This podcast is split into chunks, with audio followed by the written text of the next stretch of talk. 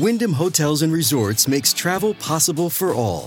Whether it's the long haulers looking for a great cup of coffee, a roomier rest for the on a whim road trippers, or a place to make summer memories with the whole family. No matter who you are, where you're going, or why, with 24 trusted brands to choose from like La Quinta, Days Inn, and Super 8, your Wyndham is waiting. Get the lowest price at WyndhamHotels.com. Restrictions apply. Visit website for more details. This episode is brought to you by Shopify. Do you have a point of sale system you can trust, or is it a real POS? You need Shopify for retail. From accepting payments to managing inventory, Shopify POS has everything you need to sell in person. Go to shopify.com/system, all lowercase, to take your retail business to the next level today. That's shopify.com/system. Hey, it's Ryan Reynolds, and I'm here with Keith, co-star of my upcoming film, If, only in theaters May 17th. Do you want to tell people the big news? All right, I'll do it. Sign up now and you'll get unlimited for $15 a month and 6 months of Paramount Plus Essential Plan on us. MintMobile.com/switch. Upfront payment of $45 equivalent to $15 per month. Unlimited over 40 gigabytes per month. Face lower speeds. Videos at 480p. Active Mint customers by 531.24 get 6 months of Paramount Plus Essential Plan. Auto renews after 6 months. Offer ends May 31st, 2024. Separate Paramount Plus registration required. Terms and conditions apply if rated PG. Welcome to the New Books Network. This is Alim Mahaber. In this episode, we are grateful to be joined by Philippe Richard Morias, who will be speaking on his book, The Unexceptional Case of Haiti, Race and Class Privilege in Post-Colonial Bourgeois Society, published in 2022 by the University Press of Mississippi. Philippe Richard is an assistant professor in the Department of Sociology and Anthropology at the College of Staten Island. He has conducted extensive fieldwork in Haiti. He is writer, producer, and co-director of the film A City Called Heaven. A very, very warm welcome to the podcast. I'm very excited to be talking with you, and I'm very excited about the conversation we're about to have. I thank you, Alim, for having me over. And it's a privilege and an honor to be talking with you and to address your audience. It's great to have you on again. So first off, could you please tell me a little bit more about yourself? I guess going a bit beyond what I just said in the intro, personal story, how you came to be who you are today, and what experiences prompted you to write the book we're talking about?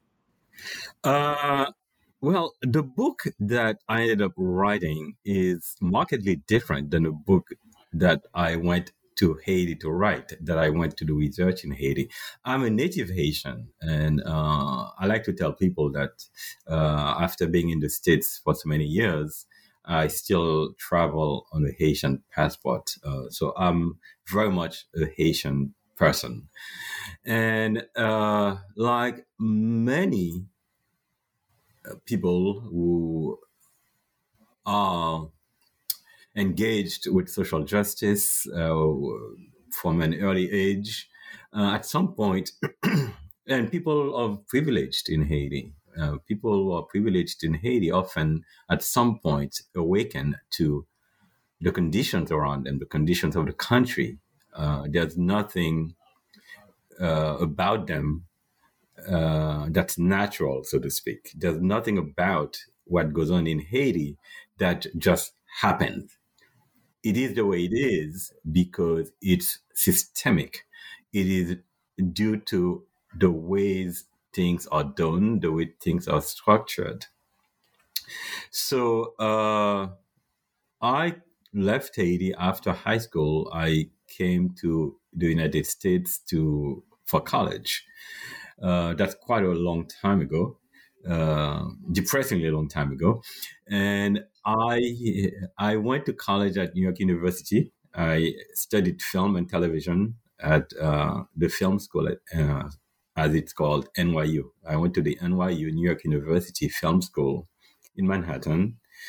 And after I graduated, I went back to Haiti, basically to the normal pattern. After college, you go home. And then I spent 2 months, after which I decided I had to get out of this place because I was about to, I might just have a nervous breakdown in terms of the way things were looking to me after spending 4 years getting an education on how the world works and how unequal the world that we lived in can be, and how brutally unequal it can be. And when I went back to Haiti, I began to be very, very conscious of the structures of oppression in the country and what goes on.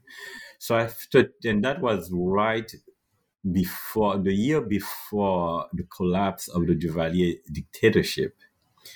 So I came back to the States and I settled down in the States, and I started working at the City University of New York in academia, while also pursuing film projects and various kind of intellectual endeavor. And after I completed the last time I worked in film and completed a feature, things were quite unsettled in Haiti. It was after the coup d'etat against Aristide in 1991. And in the ensuing years, I got very engaged, like a lot of other Haitians who came of age in privilege in Haiti, both in Haiti and in the diaspora. There had been this movement that looked like Haiti was going to be transformed with the election of Jean-Bertrand Aristide in 1990. The Lavalas movement was looking like truly transformative. And a lot of us who had grown up, who had come of age in Haiti, middle classes, and in Haiti's elites, for that matter, and wanted to see a new kind of Haiti, a new Haiti, where the vast majority of the population was not so radically marginalized. So after being engaged in that movement and seeing the collapse of it gradually over the 1990s, I decided that I wanted to do work that would help me understand Haiti in a social science framework, scientifically understanding Haitian society, and rather than activism, where when you are an activist, you are guided to a large extent by common wisdom. And it was beginning to seem to me that common wisdom, what passes for common wisdom in Haiti, evidently was not working, because too often the movement for social justice in Haiti kept coming to a dead end. So I enrolled in the PhD program in cultural anthropology at the City University of New York. And in 2011, I went to Haiti to do field work for what became my dissertation, and also which was the principal empirical research that became the book. The book is not an adaptation of my dissertation. It is just an expansion of what I analyzed and what I studied. But the common thread from the first week that I was in Haiti is that the whole discourse about Haiti as a Black Republic, which I've taken to calling the Black Republic narrative, is just poppycock. It is a mystifying discourse that presents Haiti as somewhat united in Blackness against the world.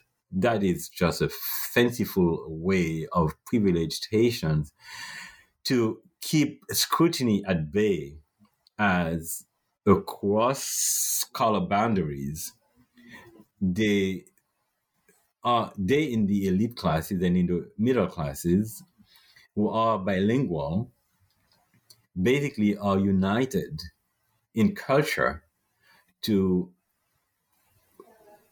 inflict all kinds of violence, economic, social, cultural, to the vast majority of the population that is monolingual Creole speakers. And that's been the gist of my work since, and that is the gist of the book. So the book is take on what's called the color question in Haiti.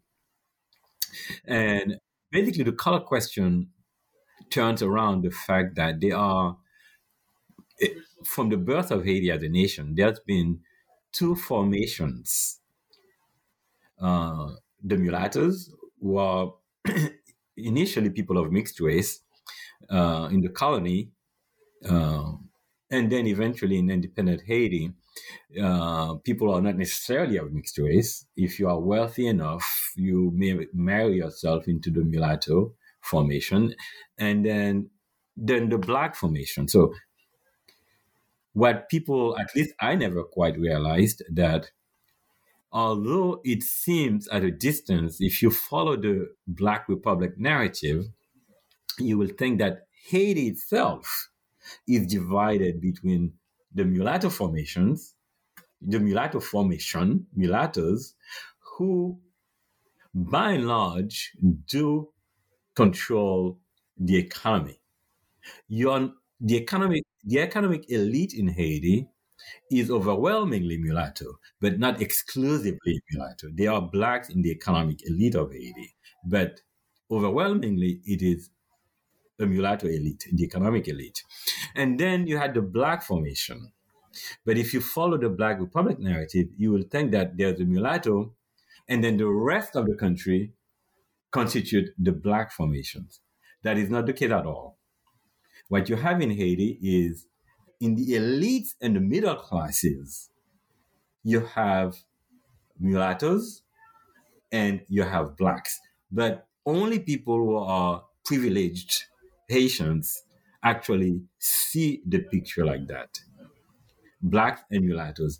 Once you get out of the privileged formations, the middle classes and the elites proper, nobody cares.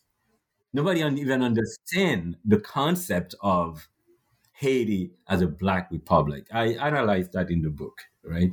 So, and that's something that came as a shock to me. And that was the thing that I've noticed by the end of my first week in the field as an anthropologist. I had been a Haitian for decades, and I never noticed that.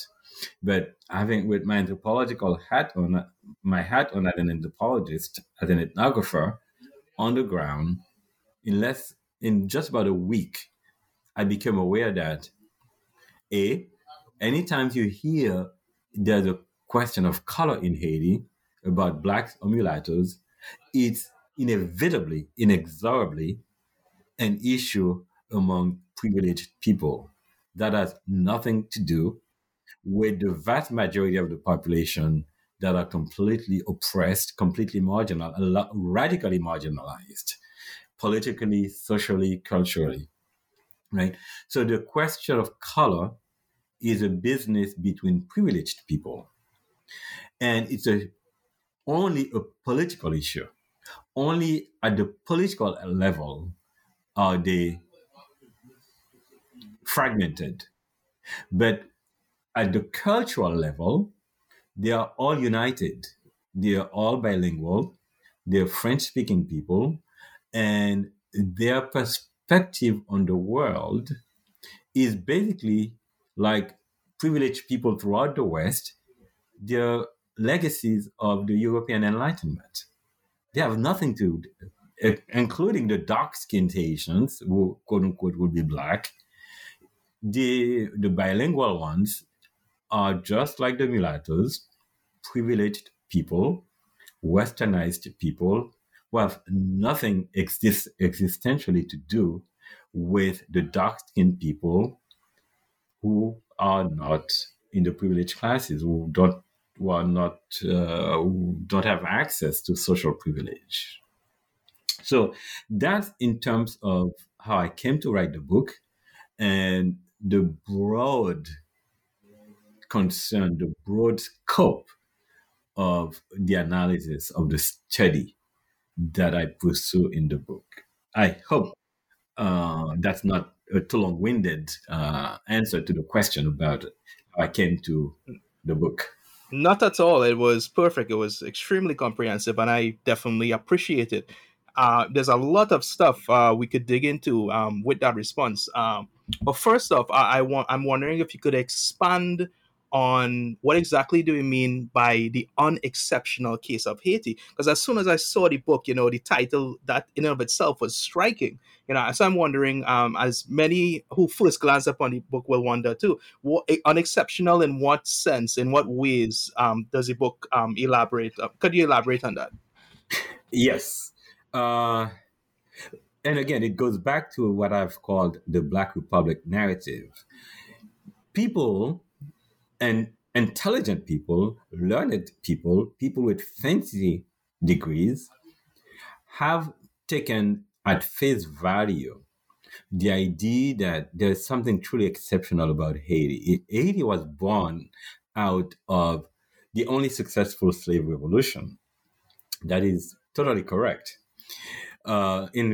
At least in recorded history, Haiti is the only successful slave revolution that continued to exist and that was not overtaken by some other forces. So that is perfectly correct. But there's also this view that Haiti is this exceptional place that defied white supremacy and established this nation state, and the powers of the West have been making it pay for its temerity, for its audacity to confront white power. And it's for that reason that Haiti is in the condition that it is. Because people, the West, the powers of the West cannot countenance the fact of the exceptional fact of Haiti as an independent nation. But that is not true at all. There's nothing exceptional about Haiti. Haiti is just like the rest of the Caribbean. Haiti is just like the rest of the Western world. And that is, it's a thoroughly bourgeois society. To understand Haiti as a Black Republic is just a concoction, an invention of the Haitian elites to blind the world to the fact that Haiti is just another bourgeois republic. It's a bourgeois society, and that's what it was at its foundation. One thing I mentioned in the book that will be a shock to anybody who has knew Haiti as this exceptional place of freedom for Black people, and that is at its founding, when you read the Act of Independence of Haiti, it's hard not to conclude that the founding fathers, who were Blacks and mixed-race people, some of them had been slave masters, planters who owned slaves, rich planters who owned slaves of African ancestry in the colony of Saint-Domingue. So that was one part of those who fought against the French for independence. The other part were formerly enslaved people, also of African ancestry, but they had been enslaved up until the insurrection of 1791. So they founded this nation. And my goodness, this is an exceptional case. Black people founded their own country. That is exceptional in the West. Well, not really, because if you read the Act of Independence carefully, and you read it in the context of the uprising against white supremacy in the colony of Saint-Domingue, you cannot not conclude that the founding founders withheld citizenship from the former slaves who had been born in Africa.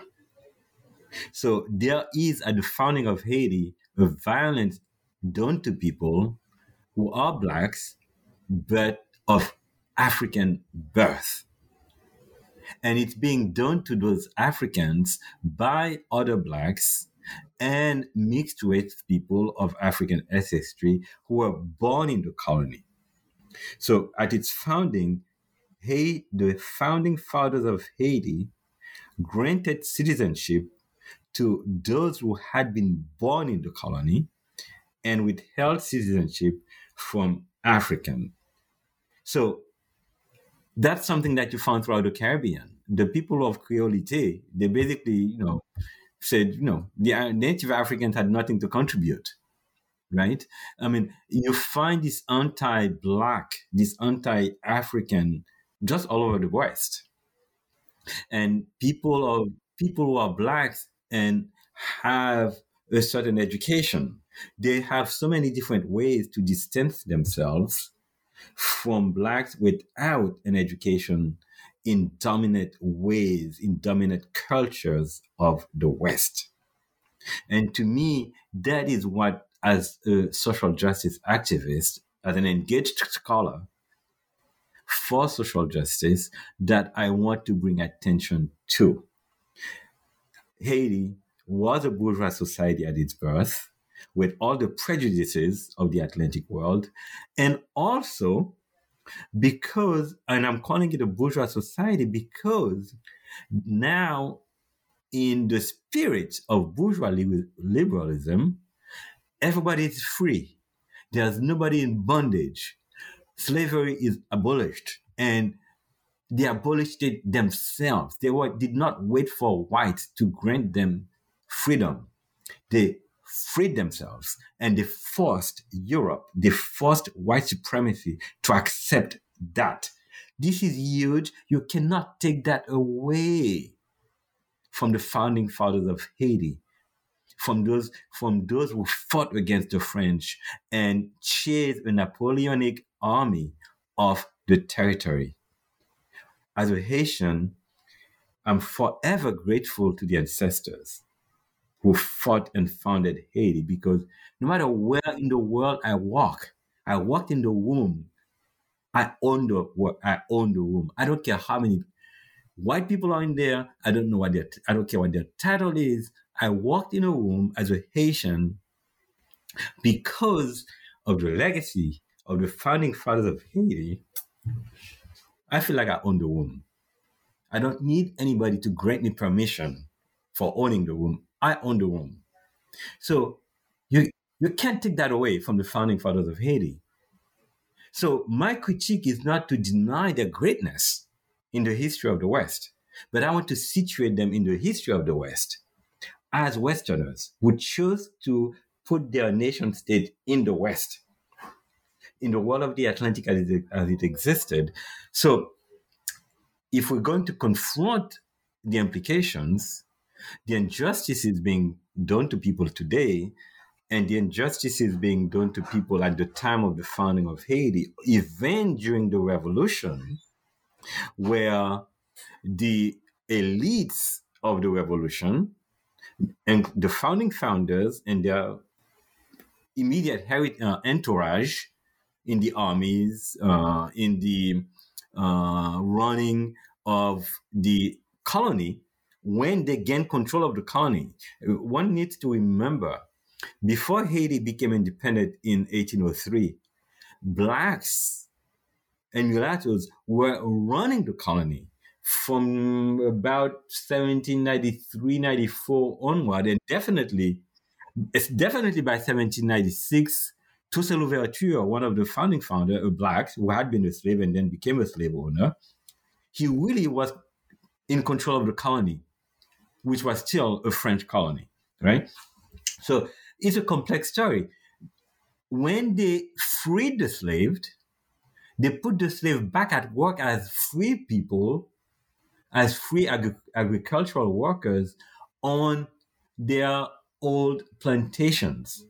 They were free workers, and now they were working for the benefit of an elite who controlled their economic production. That's why I call Haiti a bourgeois society at its founding. It's the only place in the Americas at that time, or to put it differently, it's the first time in the Americas that you find a state that says officially, formally, everybody is free. All people are created equal. Yet you find a class of working people working, but their production, the things they create, the wealth they create through their work is controlled by an elite class.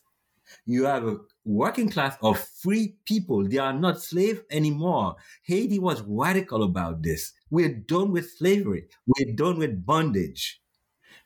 That's the second society after France that said that so drastically in the history of the West. And it's the first one in the Americas that said that so drastically. But then it put those freed people to work in a system where the production of the workers, the wealth being produced by the workers, is controlled by an elite class, not by the workers. That's the classic political economy of the bourgeois West. It's a proto-capitalist economy. And it's not a value judgment. I'm not making a judgment against capitalism. I'm just saying that's the first time you find the bourgeois ideal of everybody being free workers, but the production, what the worker produces in terms of what the labor of the worker produces is not controlled by the worker, but it's controlled by an elite class that controls the means of production. That is bourgeois political economy. That's the first time you're ever finding this in the Americas. It was not until 1865 that you found that in the United States of America. It is in Haiti that you're finding this for the first time beginning January 1, 1804.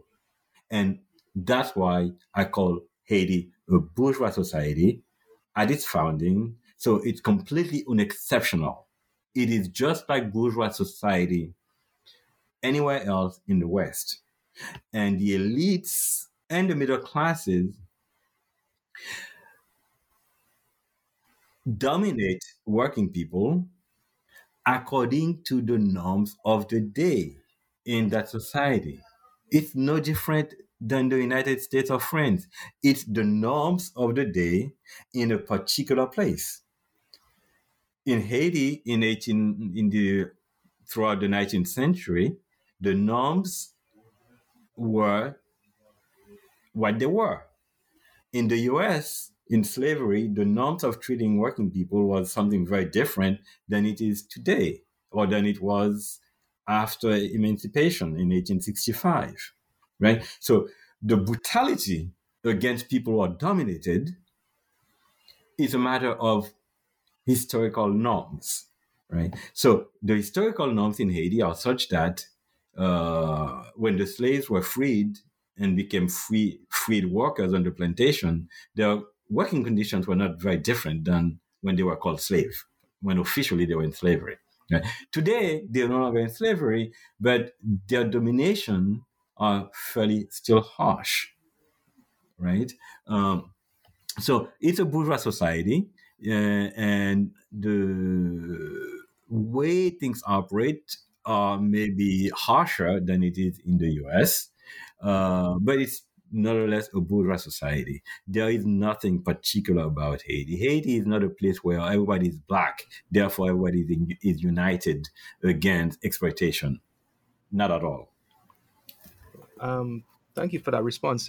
Very clear how you made it out to be that these historical norms, you link it and show how it continues to be a reflection of modern realities. I think you made that very clear in the book, and I found that very interesting. I want to move on to the methodology that you would have employed to engage in the field work, gather data, talk to the participants as you wrote the monograph. Could you talk on this? Yes. So there are two parts, right, when in a work of ethnography. For those in the audience who are not familiar with ethnography, ethnography basically is when you're telling the story of people, right? So you go in the field, you live with people, you live their life, you integrate your life, you become, quote unquote, one member of the society you intend to study.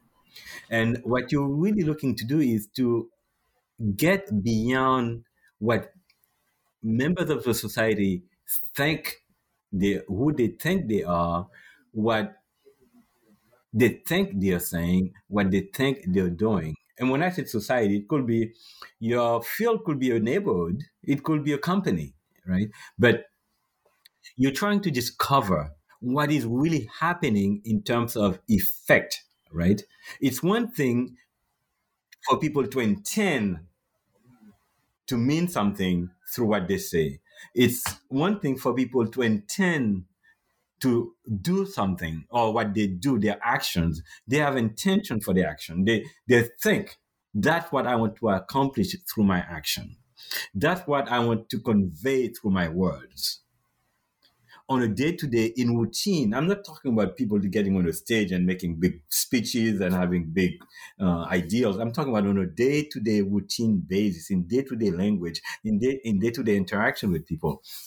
So, and what the ethnographer does is to try to pay attention to the effect of the words, to the effect of the action. What happened when people say those words? What happened when people take those steps, right? For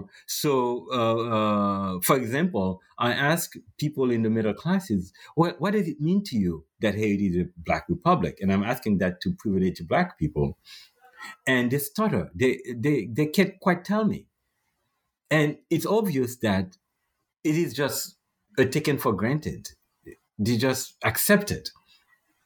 I go and I ask people who are outside circle of privilege, people for the most part who are illiterate, not all, but people who could not read or write, but for the most part did do not have a scholastic education.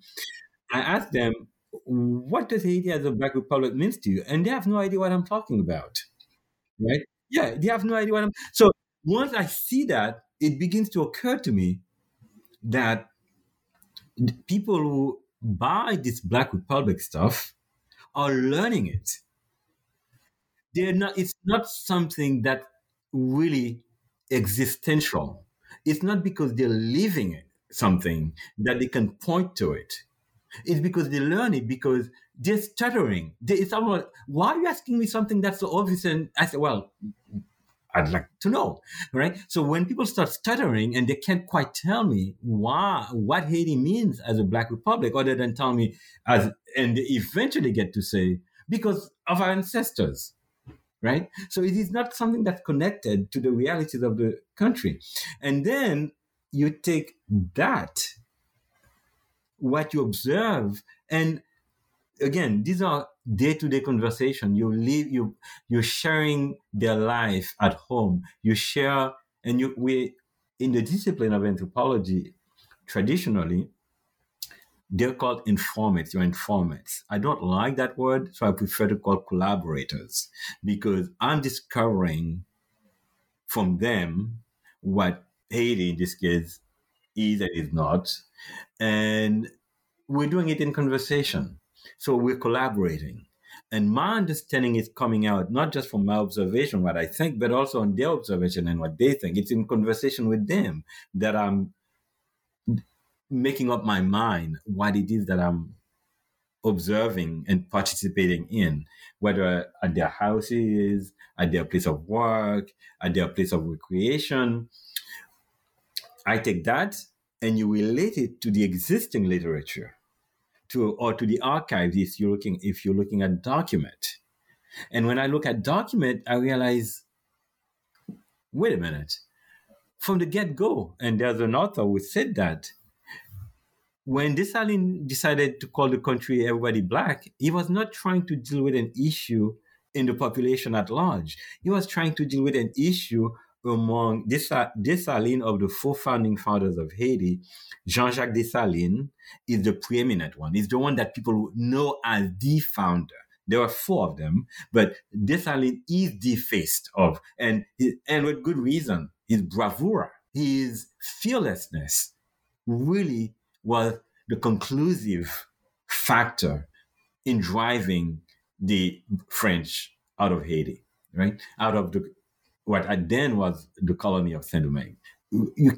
It's very hard to deny that Dessalines' bravura and his uncompromising stance in the final stretch of the War of Independence, he really made that possible. So much so that the two other leaders agreed without much discussion, without much dissent, for him to be the general in chief of the War of Independence. Right? So Jean-Jacques Dessalines, now the country is created, and the old formations of formerly mulattoes, light-skinned, mixed ancestry, and the blacks, they are now one elite. They are now one elite around Dessalines, and the old divisions based on color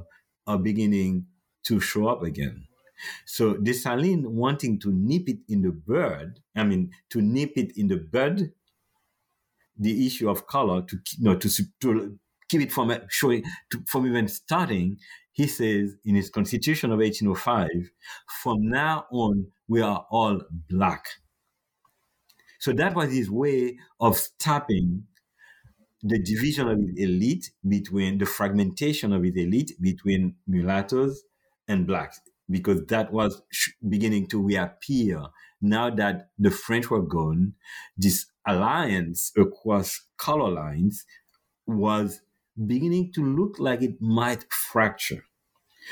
So Dessalines was trying to address a problem among privileged people. He was not trying to address a problem that the quote-unquote the masses had. So once I saw that in the literature, then it made sense to me what was happening on the ground. And then I began to realize that when dark skin, what you would call quote-unquote black in the West, people who are privileged, describe themselves, they almost never use the word black. They have all kinds of terms to refer to themselves, to their social color. They don't use black. And there are too many of them to give you, but one of them is brown. Right, but not brown the way it's used in Jamaica. But it's you could be very dark skinned or you could be very light skinned. Brun or brune, feminine, would work for either. It depends on context. But they do not call themselves black. When they call themselves black, it's in political context or social context where they're invoking the blackness of the nation. It's this historic black. It's not a day-to-day black. Anytime a Haitian with dark skin and privilege tells you, I'm proud to be black, they don't mean me, the individual. They mean I'm proud to imbue myself with the historic blackness of the nation, the race of the ancestors, the race of the founders. But on a day-to-day basis, if a dark-skinned Haitian is going to talk about these very beautiful dark-skinned girls they met at a party, they're going to refer to her as any other kind of term. Oh yeah, there was this beautiful, and fill in the blank, and any number of terms that you can use. But it is not going to be black. It's not going to be, I met this beautiful black girl at that party. No. Are you kidding? No. Black is what you call the oppressed people, right? So it took me a while to realize that was what was happening. Even when I was, as a Haitian, I never put that together. I never realized that when Haitians go about calling themselves all these other names, They were just not calling themselves black. Their social color is not black. So in the book, I said, well, it sounds like their social color is not black, not dash black, because they're just avoiding they just will not use black as their social color, right? So again, that's to answer the question, the method, right? The method is you follow how people are talking, the terms they're using, and you find what the effect is. And in this case, the effect is to reserve blackness, day-to-day blackness, that is, for the quote-unquote masses. But the privileged people who are otherwise black, quote-unquote, they use a whole different other terms. And my favorite is, and again, to give people, your audience an idea, I'm driving in a car with somebody. She's telling me about this story of this beautiful young woman who died of AIDS prematurely. And she said, wow, she was so beautiful. She had a little color. I said, and then she stopped. And then the conversation continues. I said, wait a minute. So there was a third person in the car. So when that third person stopped talking, so I go back to the woman telling me the story about a friend who died who had a little color. I said, oh, so what color exactly was she? And she said, well, she had a little color. She was beautiful. And then she moved on. So a little color to the rest of you in the audience may sound very vague. But in Haiti, this was telling me that woman was part of the middle class. Little color means I'm not going to, for the time being, I can't find something to tell you, and I'm not going to say black. So she's a little color. She had a little color. It was not the first time I was hearing this phrase, but as an ethnographer, you are alert to what people are saying and what people are doing, right? When you're doing an ethnography. So that's for the ethnographic part, right?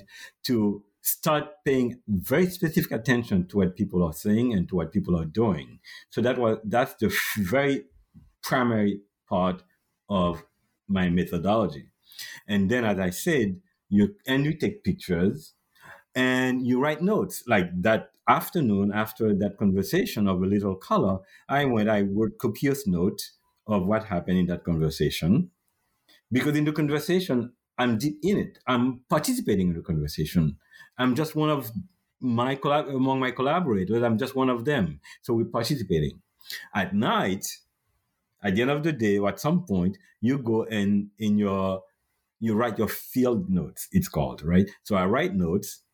And then eventually, when it's time to interpret your field experience, you go to your notes. When you read things and you put them together, you connect the dots between the different things you witness, the different things you say, people said, and you look at the archives, you look at what other researchers had said, and then now you interpret and you give a picture of what is happening, right? And this is how I came to understand Haiti as a bourgeois society by doing this kind of approach. If it's not too much on your audience's attention in terms of other interests they may have, Alim. I could relate one other, maybe just a couple of minutes, to give another example of field work, right? How things transpire to you. This episode is brought to you by Shopify. Do you have a point of sale system you can trust, or is it a real POS? You need Shopify for retail. From accepting payments to managing inventory, Shopify POS has everything you need to sell in person. Go to shopify.com/system, all lowercase, to take your retail business to the next level today. That's shopify.com/system. So I'm at a restaurant with a very successful black person who in Haiti, if somebody's going to describe him, you'll say, you'll come up with some other term, but you wouldn't call him black because he's wealthy. He's a, it's in the book, he's a physician, he's an entrepreneur, and he's describing his life. And we're talking, and it's an old classmate. We were childhood friends. We went primary school and secondary school from first grade to 12th grade together. So we really were childhood friends. So he's telling me the story of his last vacation, right? His younger daughter wanted to go, his older daughter wanted to go to on a cruise in the Caribbean. So the younger daughter, because she's the little one, so the parents will be more inclined to give the little one what she wants than the older one, because, you know, the older one is already old. The little one is the spoiled one. So the little one is the one who comes and says they want to go to the, on a Caribbean cruise. So the parents make arrangement to fly to Florida, get on a cruise, go to the Caribbean, cruise the Caribbean, go back to Florida and fly back to Haiti. This is not the stuff of white people or black people or Haitian, or it's the stuff of middle class, upper middle class, elite Westerners too. In the West, that is, right? So this was, and then in the same conversation while we were at the table, he also told me, as we're talking, we're catching up all those years we had not seen each other. He also told me that one thing is he does with his kids is something his parents did with him, and my own father did that with me, and that is periodically he packs the kids in the car and drives in the interior of Haiti so that they could see Haiti outside of Port-au-Prince, outside of the capital, how people live in the countryside. And when he goes far enough for him to come back to Port-au-Prince to take care of his business for the day, that's when he comes back. And in the same conversation, he told me his daughter is fond of maïs moulin. Maïs moulin is cornmeal. And among privileged Haitians, it has a connotation of the food of the poor. Of the poor sections of Haitian society. Right. I think I remember the story from the book. Yes. Right. So I realized that, and he told me, when he's telling me that story, he's telling me a restaurant that I happen to have gone to recently. He told me we had La Plantation. It's a very fancy, very expensive restaurant. And it's a French inflected restaurant. And the daughter wants maïs moulin. And he tells me he had to convince the daughter that there is no maïs moulin here. It's something that we have at home. But here, you don't have to settle for what there is. You're not going to find maïs moulin here. And I realized that in the three stories he told me, he never noticed that. But in one story, he was a middle class, upper middle class Westerner. That's the story of going on a cruise. That has nothing to do with being black or Haitian. In the second story that he told me, it was the story of becoming a Haitian, teaching his children about being Haitian, about finding out what Haiti is by taking them to the countryside. And the third part was about him being a black Haitian. And that's the story about the cornmeal, telling me how he proud, not just proud, how normal it is for he and his wife to have a child who would want cornmeal, and that's her favorite food, and that's what she wants at this fancy French restaurant, is a way to tell me how much he identifies and respects and has some kind of empathy, some degree of empathy for the masses of population who eat maïs moulin. And this is that part, right? I didn't have to go to the literature. I didn't have to go what document exists, what other researchers had made. That was from my own training as an anthropologist to find meanings in what people are saying, even if they themselves don't see that meanings of what they're saying, right? So right then and there, and it was at that moment I realized, oh my goodness, I am not studying a black society.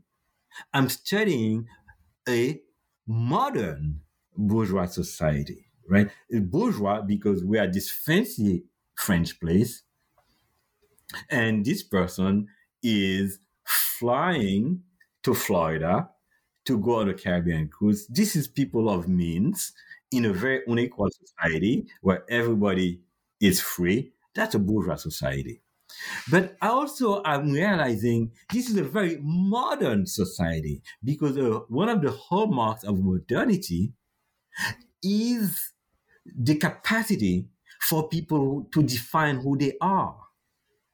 We are not, in a modern society, you're not who you are because of some tradition that says this is what you are, right? In feudal Europe, in earlier society, you are a Christian because, you know, the church said you're a Christian. The world worked a certain way because your church told you, your bishop told you, that's what the world was.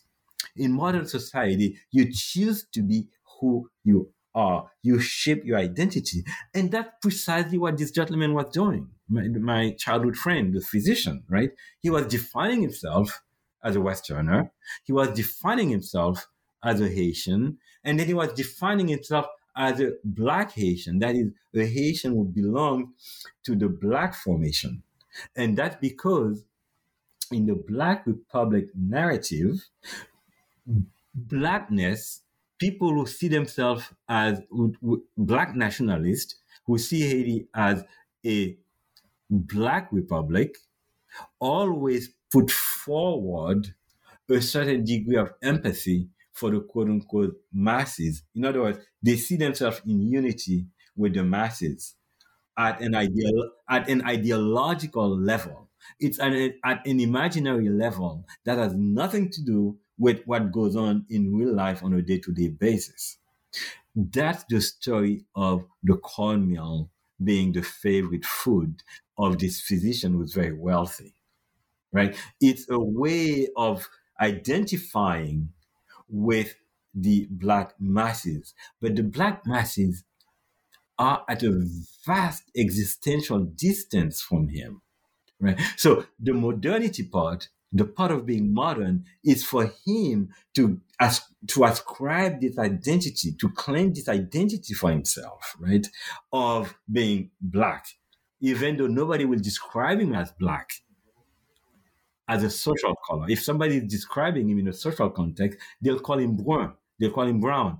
He's dark, he's darker than Obama. He's probably as dark as, I'm trying to think of this, or LeBron James. I'm trying to give people a frame of reference that's fairly universal, right?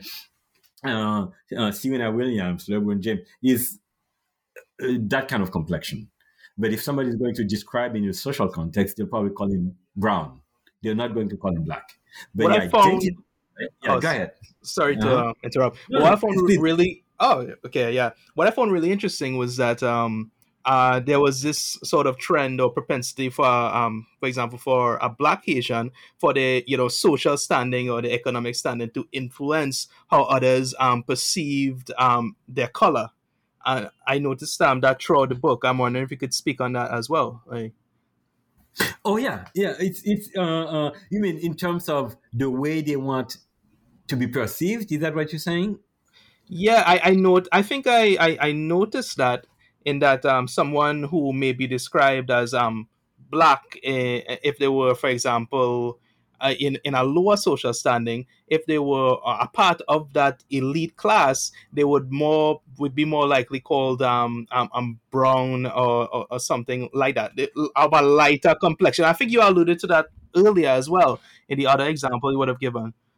Right. Yeah. So you want to know why that is, or sure. Yes. Okay. The reason for that is from the time of slavery, and one needs to realize that at bottom, what slavery was just a system where workers were not paid for their labor, and then all the prejudices and all the racism that came to be associated with people of African descent came after.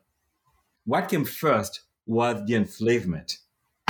What came first was was the work, making people work for no pay. That came first. Then you had to justify it. To justify it, you have to have, first of all, you had to be very brutal. To make somebody work for no pay, you have to be prepared to be very, very brutal with that person. Take away their liberty, punish them harshly, to force them to work for no pay. And then to justify the way you're treating them, you have now to treat them and call them subhumans, right? To convince the world that they're subhumans. So coming into the post-colonial world, now we're no longer on the plantation. There are no plantations around. It's still that history has carried with us, where people of African descent, blacks, are seen, even if nobody believes that, but there is the memory of seeing blacks as lesser being, even if you don't believe it, but at least having this prejudice against the semantic, right? Somatic blackness, the appearance of blackness. There's prejudice against it. It's just a legacy of colonialism.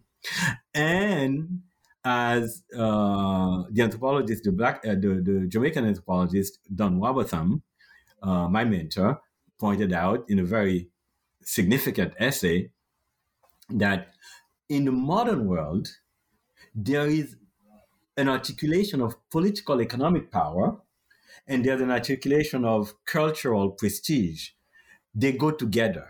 So you find economies of controlled by people of European descent, quote-unquote whites, the major countries, if you will, of the West, the developed countries of the West. Their dominant cultures are also dominant cultures in the global world. French, English, the dominant forms of those languages and their tastes, their cultures, they have the economic power, but their culture carries prestige also on the global scene. They go together. And so at the top, you find European culture at the top of the cultural hierarchy, and European countries and countries generally dominated politically by people of European descent, that would be the USA. You find them at the top of the global economy. So that's the economic part. And you find them at the top of the cultural, the global cultural hierarchy, right? And at the bottom of both, you find Black populations are generally at the bottom of the economic scale in just about every country, of the West, that is, and at the bottom of cultural prestige just about anywhere in the West. So if you are privileged Blacks and you circulate among people of privilege in spaces of privilege, whether you're very wealthy, like Obama, or just middle class, like your average Black physicians, you come up with way to distance yourself from the Blackness that's at the bottom. So that's why people, and not just in Haiti, throughout the Caribbean, most famously in Martinique, you find all kinds of names for people of African descent so that they can distance themselves from those who are, quote unquote, really Black. That is, those that are at the bottom of the economic hierarchy, of the social hierarchy. They are at the bottom because of their economic conditions. They're not at the bottom because they're Black, that's why they're at the bottom. If that was the case, you would never have Barack Obama as president of the US. He's Black. He would never get to the top there. You'd never get any Black billionaires. There are quite a few Black billionaires. American Express has been run by a Black person. Merrill Lynch, which caused the cataclysm, the financial meltdown of 2008. At the time, the CEO of Merrill Lynch was Black. The Xerox Corporation was once run by a Black woman. McDonald's was run by. So you find Black people running Fortune 500 companies. That's not anything that surprises anybody anymore, right? So if people are at the bottom of the social and economic hierarchy because they're Black, well, you'll never find Blacks in these positions. If you find Black in these positions, it's because the Blacks were at the bottom. There's something else besides their skin color why they're at the bottom. And usually it's because they don't have access to what bring people of color to spaces of privilege. And that is an education in the dominant cultures of Europe. You're not going to find anybody who is anybody and wealthy and people, a person of color, whether it's Barack Obama, whether it's, what's his name, the guy who just became the prime minister of the UK now, of Indian ancestry, right? It doesn't, whether they're at the very top or whether it's just your average anonymous physician or college professor speaking to you, right? We all got into our positions of privilege because we became educated in the dominant cultures of Europe. And also, the white people who are privileged, they also are very well educated to different degrees in dominant cultures of Europe. So you distance yourself from the Blacks at the bottom by finding ways to distance yourself from them. Whether it's different societies do it differently, right? They come up with alternate terms to refer to themselves so that they don't use Black. In the US, everybody goes about saying the N-word. They don't want to say the N-word. Well, no. Privileged Black people use the N-word to distance themselves among themselves, to distance themselves from the Blacks at the bottom. And privileged white people, they call the whites at the bottom without the education in dominant European cultures, they call them white trash. We can all say white trash. We don't say the WT word. We all can say white trash. But when it comes to the other words for Blacks at the bottom, we call them the N-word. Right? These are all strategies to among privileged people to be able to know who is who, right? Even though you are Black, even though you're a person of color, you can become president, you can become prime minister of Great Britain, right? But you also have to distance yourself from the Blacks at the bottom. One thing that I've used in an interview recently, not in the book, is the fact that when Barack Obama became president, Barack Obama spent 8 years hectoring, quote unquote, Black men to be responsible. When he was saying this for 8 years, I don't recall any privileged Black men who found something wrong with that, because evidently they all assumed he was not talking to them. And then Obama said that in a commencement speech at Morehouse College. Morehouse is where elite Black people send their children if they don't want to send them to the Ivy League, if they don't want to send them to quote-unquote white universities, they send them to Morehouse College. So Obama said that same thing, hectoring the graduating class to be responsible. There was an uproar. He was saying it for 8 years. Nobody cared. When he said it in a space of privilege to privileged Blacks, when he said it to privileged Blacks, now privileged Blacks told him, "What are you talking about?" And he has not said it since. So when he was saying it for 8 years, he was distancing himself and privileged Blacks in general. And that's just one example I'm giving you, right?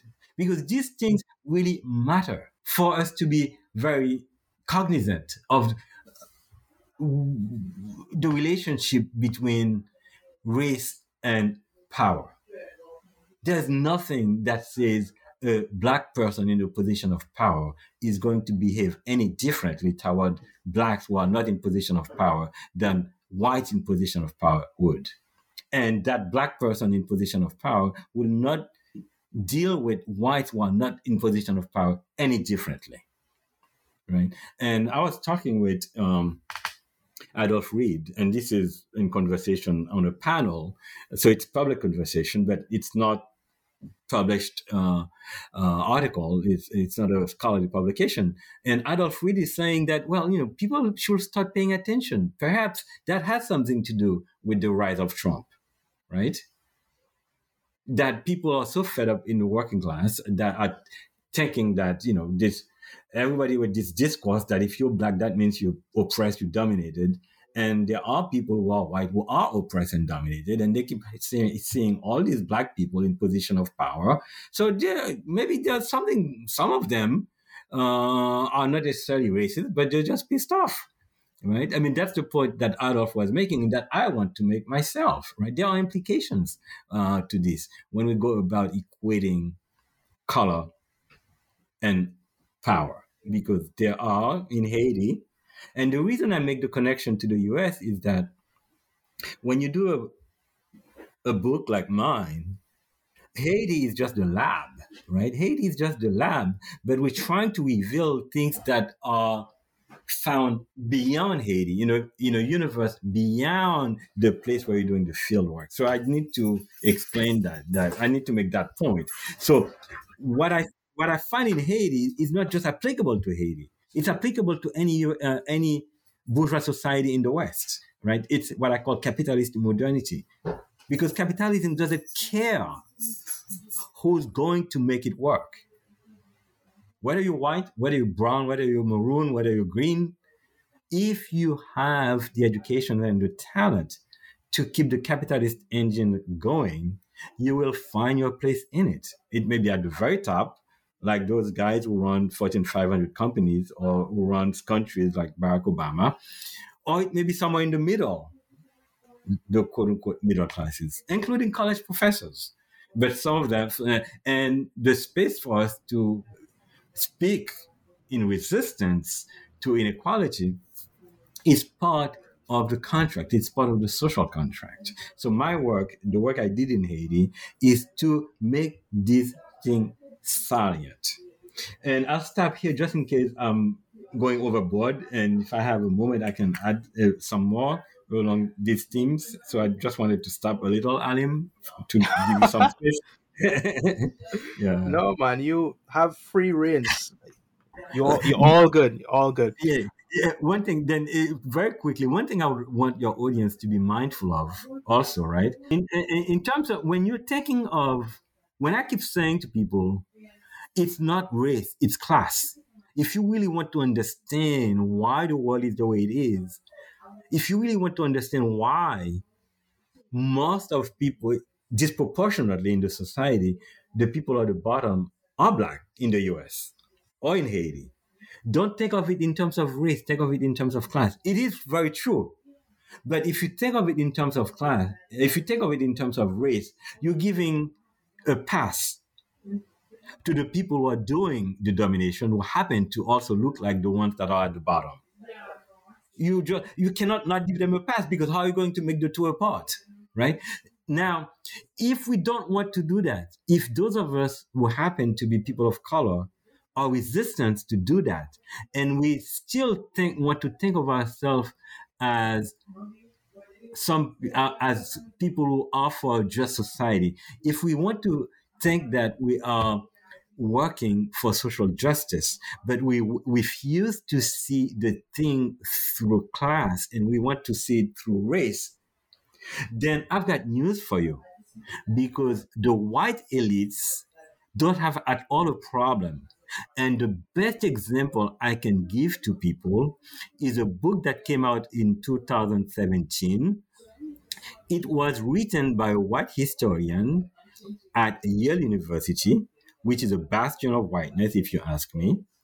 And the book was about American womanhood, not black womanhood, not white womanhood, American womanhood and the effect of that traditional year in Paris when you're in college, right? Study abroad, year in Paris.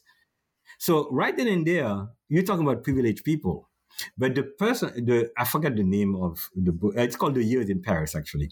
And I forgot unfortunately, the author's name is escaping me. But the book is presenting itself as American womanhood in general. But of course, American womanhood in general, once you throw in a year in Paris, you're not talking about American womanhood in general. You're talking about privileged American womanhood, right? And who are the three women that she takes as a sample? As an example, Jackie Onassis, or Jackie Kennedy Onassis. So this is a woman who was first the wife of a U.S. president, John Fitzgerald Kennedy. Then she became the wife of the richest man in the world at the time, Aristotle Onassis. So it's the first of the... Right. So the second woman she takes as a sample is Suzanne Sontag, probably one of the 10 most famous intellectuals, U.S. intellectuals of the 20th century. She really was influential. She was very much part of the U.S. elite, maybe not the economic elite, but the intellectual elite, because her thought shaped conversation. So far, and you're going to have to hold tight to your seats because I'm getting to the third woman, right? So somebody... a white historian working out of Yale University, a bastion of whiteness, is writing about American womanhood. And it's a normative book. The first woman is Jackie Onassis. The second woman is Suzanne Sontag. Now hold on to your seat. The third woman is Angela Davis. Angela Davis in the 1960s was a radical Black painter. She almost went to jail because of her radicalism, her radical politics as a Black nationalist. But now in the book, the elites of the U.S. have claimed her as one of their own, because she is now a professor of philosophy at UC, I don't remember which campus of the University of California. So we may not be wanting to see the world through class, and I say we, those of us of color who are fighting for social justice, including for people of color at the bottom, if we insist on seeing it as a matter of race and a matter of color, I've got news for you. The U.S. elites that you're standing against, whose domination you're trying to resist, they don't see it that way. They do see it as class. So that's why they claim Obama as one of their own. They claim Angela Davis as one of their own. Never mind Clarence Thomas. Never mind Obama. But they're claiming Angela Davis.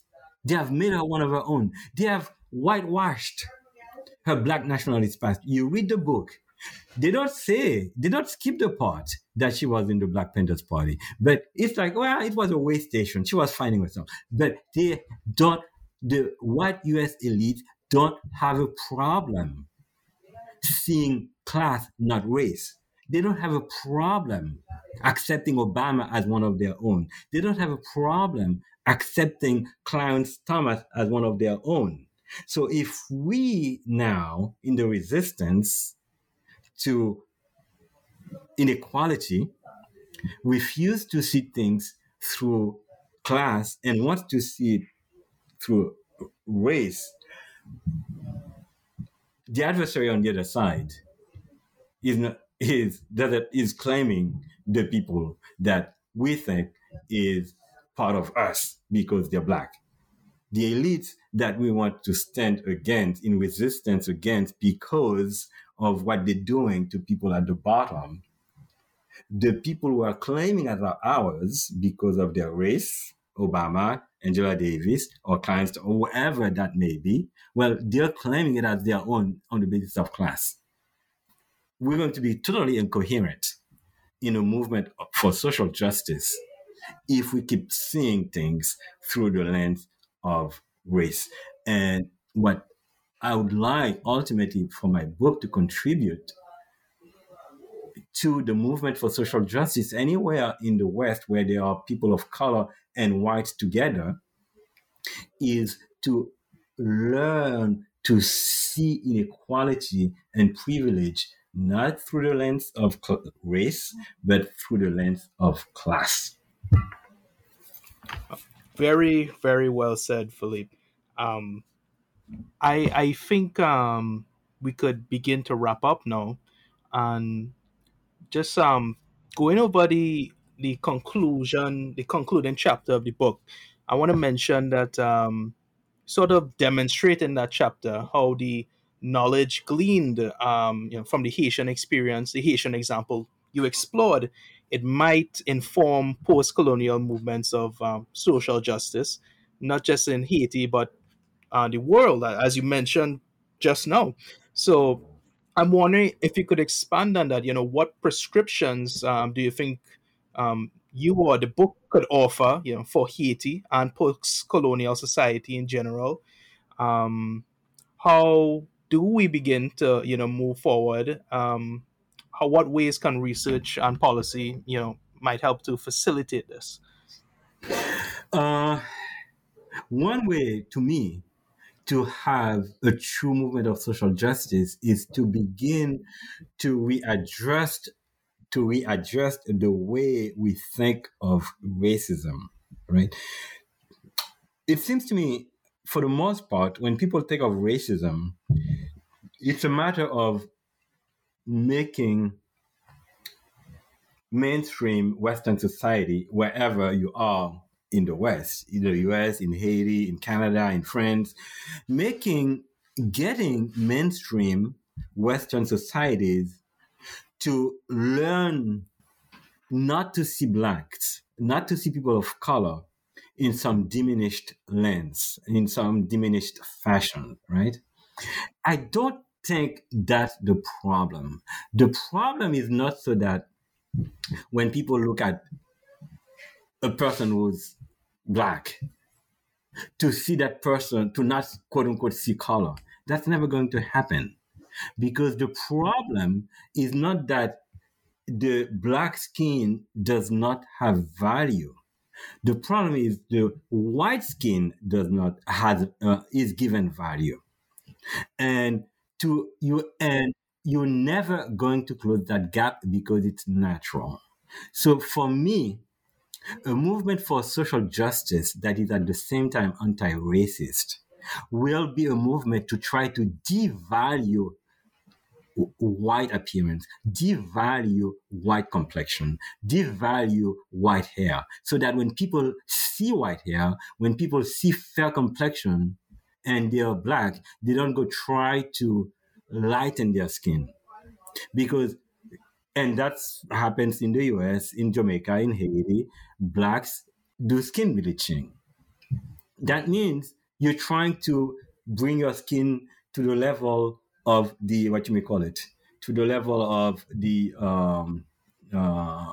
standard, right?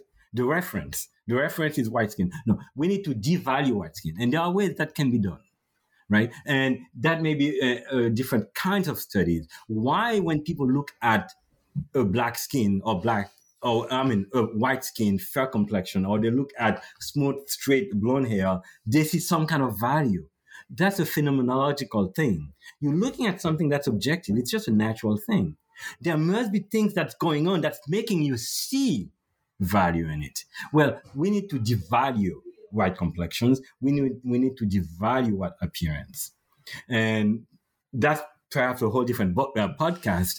I'll stop there. So my recommendation is those of us in anti-racist movements, in social justice movement, let's not get too hung up on why is the cop not seeing the value of Black. The question is why, because the cop does not see a white skin, right? And once we start devaluing white skin, then people who see Black skin will no longer be wondering, they won't act because they didn't see a white skin in front of them, right? So the problem is the valuation of whiteness. It's not the devaluation of blackness. It's the valuation of whiteness, of white appearance. You get rid of that, and now we're all going to compete on matter of cultural competence in the society in which we live. Well, Philippe, I think that's salient, a good note to end on. So it's at this point, I'll ask, what's next for you? Are you open to build on the ideas you explored in this book in any way? Is there any new material you're working on you would like to share? Anything I might have missed you want to bring up? Yes. I am currently working on an article that hopefully will appear in the magazine Small Axe. I don't know. I'm going to submit it to Small Axe, but hopefully it will appear in a magazine, in the journal, sometime next year, in a year or so. And it deals with prejudice between privileged people and not privileged people in the Caribbean, in Haiti, but also broadening it, right? And as we were talking before the broadcast, one of the things I'm comparing is how in Haiti, people of privilege use their power to decide what is what the country is, to marginalized people in Haiti who don't speak French, who are monolingual Creole speakers. They speak Haitian Creole. Privileged Haitians are bilingual. They speak French and Creole. And I'm using that to draw a parallel how that works in Haiti, how Haitians who are nationalists, who are for social justice, still manage to marginalize poor Haitians through language. And in the Caribbean, the same thing happens, right? Even people who are poor independence, creolization, they did their darndest to exclude Indo-Caribbeans. In Trinidad, people... I should tell you, right, Alim? You're from me. You probably know this more than I am. But early in creolization theory, right, when people were competing for power, very intelligent and educated blacks in Trinidad, in Jamaica, they basically started saying that Trinidadians and Jamaicans, Caribbeans of Indian descent did not contribute anything to Creole culture, anything to Trinidadian culture, anything to Jamaican culture. People actually say those things, right? So to me, what I want to expand it is to not to shift the conversation, not just from Haiti, but to shift it to the broader Caribbean, to see, for people to be aware, for people to be interested in issues of inequality, of privilege and discrimination that exists among people of color in the Caribbean, leaving out the white Caribbean, leaving out the white Creoles, leaving out the Bakers in the French Caribbean, leaving them out, just among people of color. The kind of how the discrimination presents itself, right? So that's what I'm working on now in terms of an essay. And beyond that, I would like to write a book on the history of modernity through race and class, to show how from the get-go, people of color were seeking positions of power and were attaining positions of power even in the 1800s, even in the late 1700s in the U.S., in what became the U.S., right? That stopped in the U.S. in a way it didn't stop in the Caribbean. I mean, you had people of African descent owning slaves and being plantation owners. I want to write a history of modernity that brings that out so that people realize that it's been a long time since it's been about class, not race. And so by specifically making it the history of modernity, I'm looking to put it more salient that at the very beginning of capitalist modernity, you find that people of color had power and they did not treat other people of color below them any better than their white counterparts. Well, I'm very much interested in reading that essay in Small Axe. I'm very much interested in reading that new book eventually when it comes out. Not sure how far away it is to publication, or it's just an idea in your head right now. But whenever it is, I'll be among the first to read them. Very, very much interested in your work, Philippe. It was great talking to you about it. And just before we go, where could people, find you, so they could find that essay, find that book, find out about the unexceptional case of Haiti? One thing about me that's kind of exceptional is that I'm not much on social media. Unfortunately, I do my bestest, if you were to, as my kids used to say when they were little, I do my bestest to try to have a social media profile, and I can't get the hang of being there on Facebook where I have an account. So, I really thank you for the opportunity of saying that. I don't have much of a social media profile. However, the book itself, the current book, is available anywhere books are sold online. You'll find it on Amazon, just about anywhere, on any platform. And also on the website of the University Press of Mississippi. And I guess I will start trying to build a social media presence between Facebook, Twitter, and Instagram. At least I know the names of them. But, that's a start. That's a good start. But I do believe that I need to be a little bit more out there. And I truly appreciate it, Alim, for the opportunity to speak with your audience. Perhaps next time it might be something with a Q&A where it might be more conversational than a podcast.